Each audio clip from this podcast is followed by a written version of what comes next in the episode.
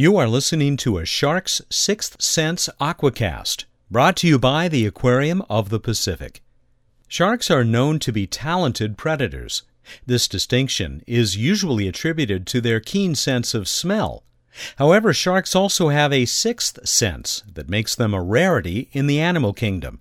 They are able to sense electromagnetic fields produced by other animals in the water.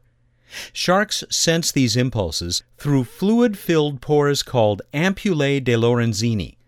Located throughout their head, the pores enable sharks to find prey that may be hiding in sand or rocky reefs. The small openings are visible to the naked eye, but are in no way the strongest sense used by the shark. While sharks can hear from a mile away and smell prey from up to a thousand feet away, their ampullae de Lorenzini can only detect electrical fields from a distance of about 4 inches. On your next visit to Shark Lagoon, see if you can find the ampullae de Lorenzini on the sharks in the large pool. You've been listening to a Shark's Sixth Sense Aquacast, brought to you by the Aquarium of the Pacific.